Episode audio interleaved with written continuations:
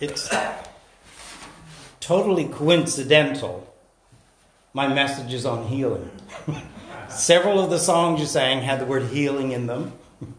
We're hoping that people heal. And I just to combine the indigenous ideas that we, that were expressed and the healing. Um, as an infant, so I was like months old, and I had a fever that would not break. And we were in an apartment. I remember, I don't remember the moment, but I remember living in these apartments when I was older. And below us was um, a native woman, and I, I can only assume perhaps it was Mohawk because we were in Ontario at the time. And she heard the, the baby crying upstairs, and she inquired what was going on. I had a fever that would not break, and she said, she sent up a message, bring the baby down to me. And she wrapped my lower limbs in boiled burdock leaves. Within the hour, the fever broke. So I owe my existence, I think, to this wise woman. And so the indigenous people have always had a special place for me. And I lived for two years in the north, and I had Inuit friends. And so it, it's special when I hear about it. And I, I feel for them struggling with all those issues. But my message is on healing. Amen. And I would, uh, I haven't chosen a specific piece of scripture, but um, those items in which Jesus healed people. Amen.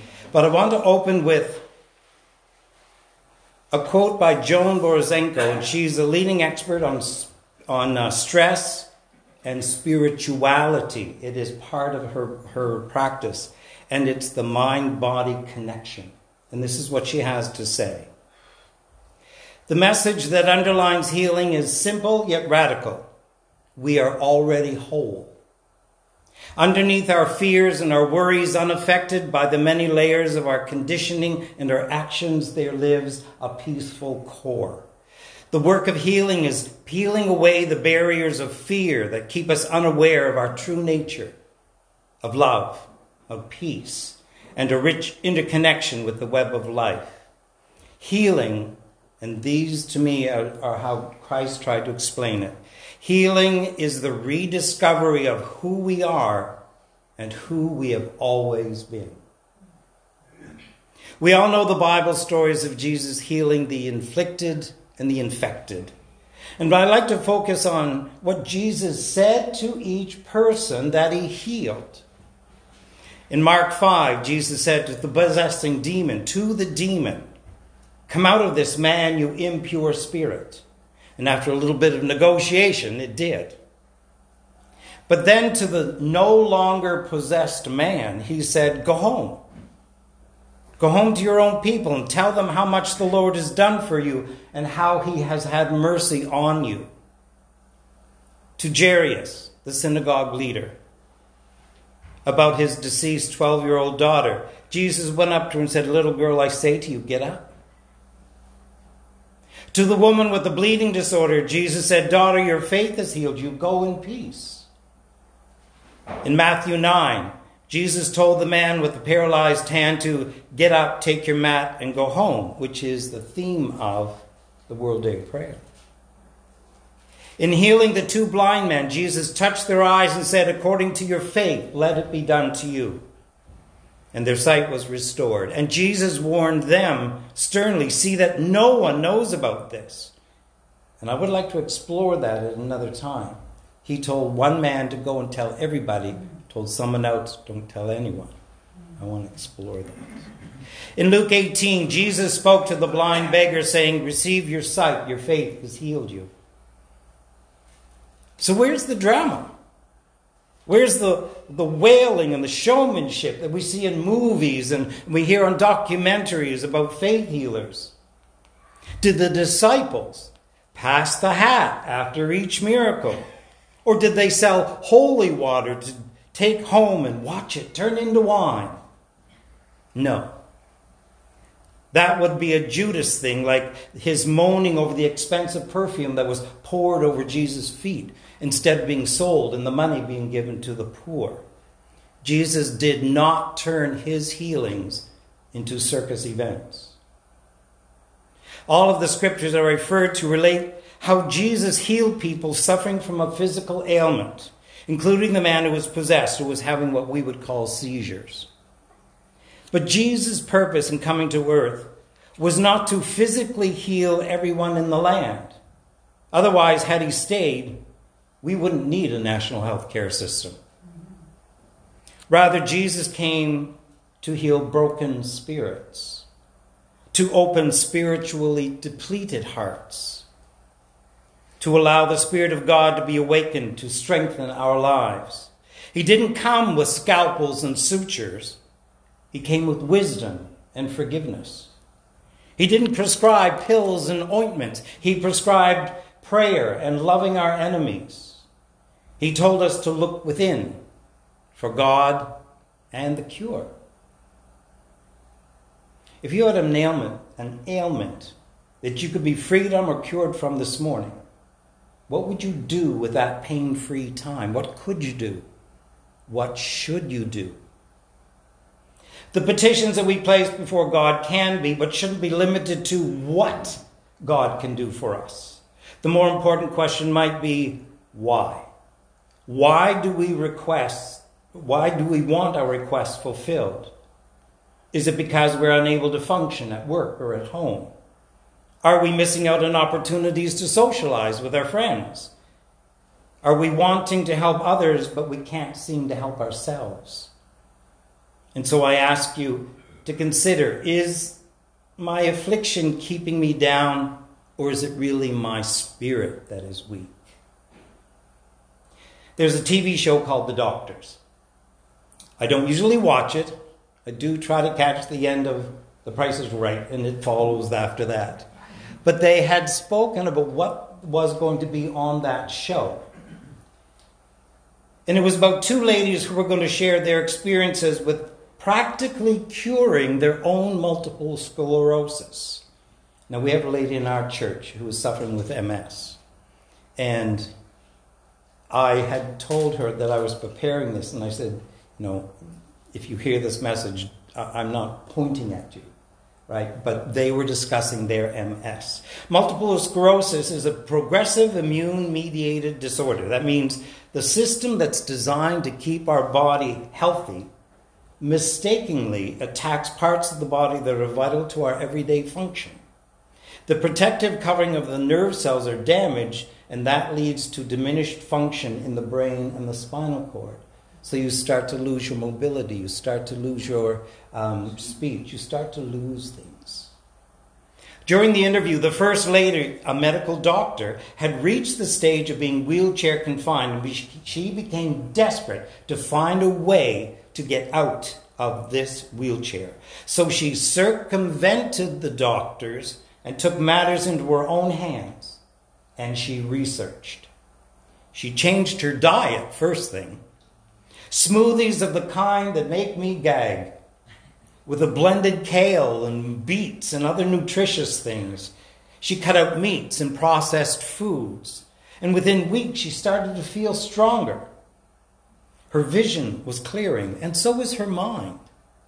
And then she started biking again, starting out slowly and building up her muscles and her mobility. And several months later, she rode her bike in a short marathon for charity. She did not come anywhere near first, but she finished the course. She's not 100% cured, but she's moving and she's thinking and she's living beyond all of the medical system's expectations because part of her healing was spiritual.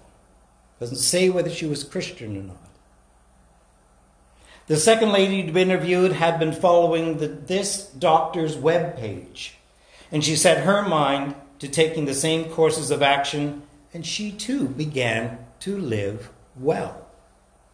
She also quit her job to start working with the doctor in spreading the benefits of self determining how to take back control of your health with basic physical and dietary changes and spiritual strengthening.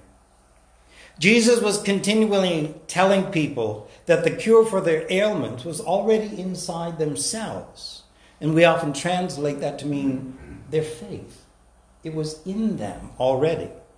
But the story of the lame man by the pool of Bethesda has an interesting twist to it. And this is the story as found in John 5. When Jesus saw him lying there and learned that he'd been in this condition for a long time, I think it says 38 years, he asked him, Do you want to get well? Sir, the invalid replied, and here come the excuses. Why we don't feel better, why we don't exercise more. Here are his excuses. And the story is that at the pool of Bethesda, an angel would stir the waters, and whoever got in there first would be cured. Here was his reply I have no one to help me into the pool when the water is stirred. And while I'm trying to get in, someone else goes ahead of me.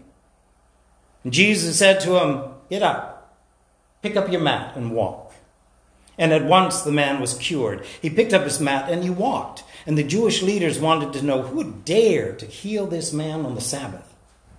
The man who was healed had no idea who it was, for Jesus had slipped away into the crowd that was there. Later, Jesus found him at the temple and said to him, See, you're well again. Stop sinning, or something worse may happen to you. The man went away and told the Jewish leaders that it was Jesus who had made him well. And of all the people at the pool of Bethesda, Jesus chose to heal a non follower. He was not asking for Jesus. Jesus just sort of picked him out of the crowd. It was the will of Jesus and the grace of God that renewed the man's body and no doubt renewed his spirit. Frederick Gaiser is a theologian and the author of a book entitled Healing in the Bible. He contends that everyone who wants to be healed or saved must believe, but it is the power of Christ that heals and saves, not the power of faith. Faith is only the instrument, the conduit connecting us to Christ. It is not the power itself. The power comes from the healer. Healing is not contingent upon the quantity or the quality of one's faith, but upon Jesus. And like the lame man, it was through Christ that the woman in Matthew 9 was able to receive a bodily peace as well as a spiritual peace. Jesus gave us the path to good health. Love the Lord your God with all your heart and mind and body. And he did that to perfection, knowing that all things are possible with God. Secondly, love yourself and then love your neighbor just as much. The wellness you desire for others is the same wellness you deserve. Bernie Siegel is an internationally recognized expert in the field of cancer treatments and complementary holistic medicines. And again, it doesn't say that he is Christian, but listen to his words. I am convinced that unconditional love is the most powerful known stimulant for the immune system. If I told my patients to raise their blood levels of immune globulins or killer T cells, no one would be able to do that. But if I teach them to love themselves and others fully, the same changes do happen automatically. The truth is, love heals. We all know the table grace that we teach children God is great, God is good. Let us thank Him for our food. I'm going to offer you another one. Same meter. God is love. God is pure. God within us is the cure. I'm going to get you to say that with me. I'll do it in pieces. God is love. God is, love. God is pure. God within us is the cure. And I'll leave you with that. And I have a song to follow this.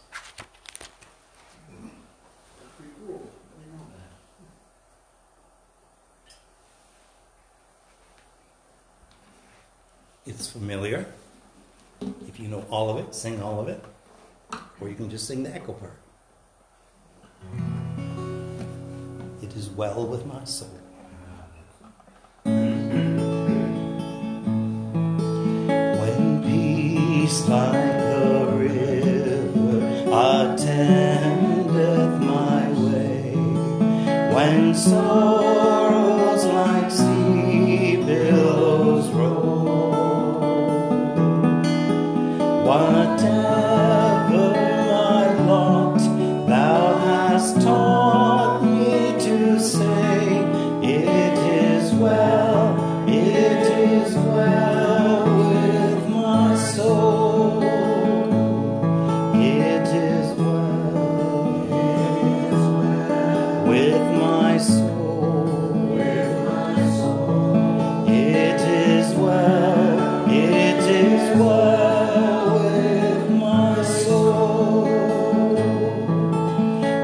Lord, haste the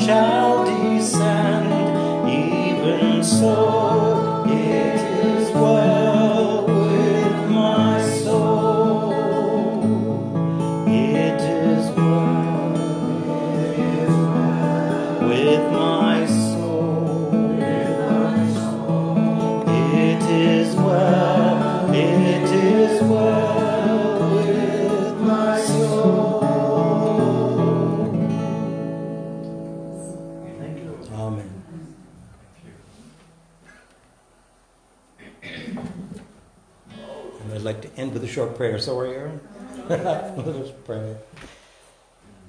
Dear God, for the healing power that is in your spirit and in the hands of those who physically look after us in the earth. It's said in the song that there's nothing on earth that heaven can't heal, that heaven can't cure. And the spirit of the person who is suffering is stronger when you are your presence is near, and it is even stronger when they are surrounded by those who believe. So we ask that you bless the hands of the doctors, the nurses who look after their patients, but strengthen their heart and their mind so that their wellness will be known to you. We ask in Jesus' name. Amen.